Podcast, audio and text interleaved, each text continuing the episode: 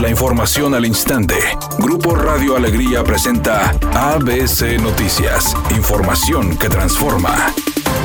El alcalde del municipio de Santiago, David de la Peña, presentó el protocolo de reacción inmediata para rescates e incendios, creado en coordinación con el Patronato Visión Santiago 2030 AC, para regular las acciones de diferentes niveles y la comunidad en el combate al fuego forestal. David de la Peña señaló que se trabajará desde la prevención de incendios, manera inmediata y efectiva en siniestros, garantizar seguridad de brigadistas y población, además de tener las herramientas y equipo necesarios para combatirlos y la actuación en rescates urbanos. Por otra parte, el alcalde de Santiago señaló que el protocolo operará con la renta de 100 horas de vuelo en helicóptero, dos camionetas de rescate y de respuesta equipadas, tres ambulancias último modelo, un camión con motobomba y equipo de rescate urbano y dos motocicletas, así como integrantes del grupo Vigilantes de la Sierra conformado por voluntarios y brigadistas. Mientras Alberto Botello, presidente del Patronato Visión Santiago, destacó la importancia de colaborar de manera coordinada con soluciones inmediatas para la extinción de los incendios.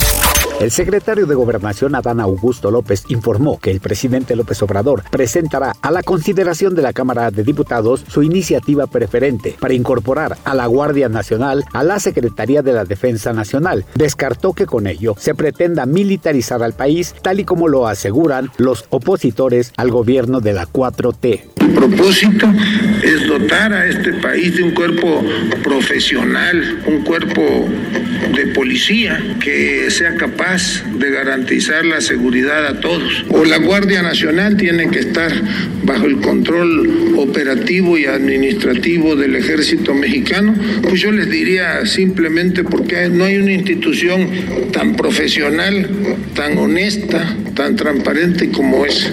Para ABC Noticias, Felipe Barrera Jaramillo desde la Ciudad de México.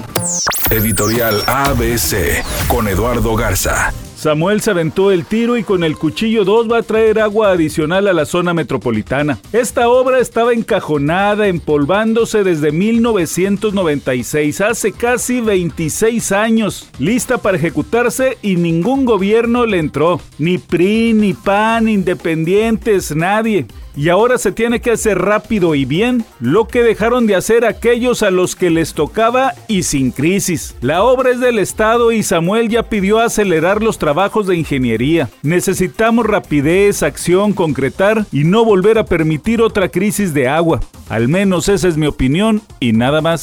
ABC Deportes informa. Rescatan los Tigres empate de 1-1 ante los Pumas. Con un gol de último minuto de André Perguiñac, el equipo de Azul rescató un empate ante el cuadro universitario. En duelo adelantado a la jornada 16, celebrado este miércoles en el Estadio Olímpico Universitario. De esta forma, el atacante francés consiguió su gol número 15 ante los capitalinos, que es al equipo al que más goles le ha anotado en el fútbol mexicano desde que llegó en el torneo Apertura 2015. La igualada le permitió a los felinos colocarse en la tercera posición general con 20 unidades, solo abajo de Monterrey y Toluca que tienen 21. El próximo partido de los Tigres será este sábado ante el Necaxa en el Estadio Universitario. Para ABC Deportes, Eric Rodríguez.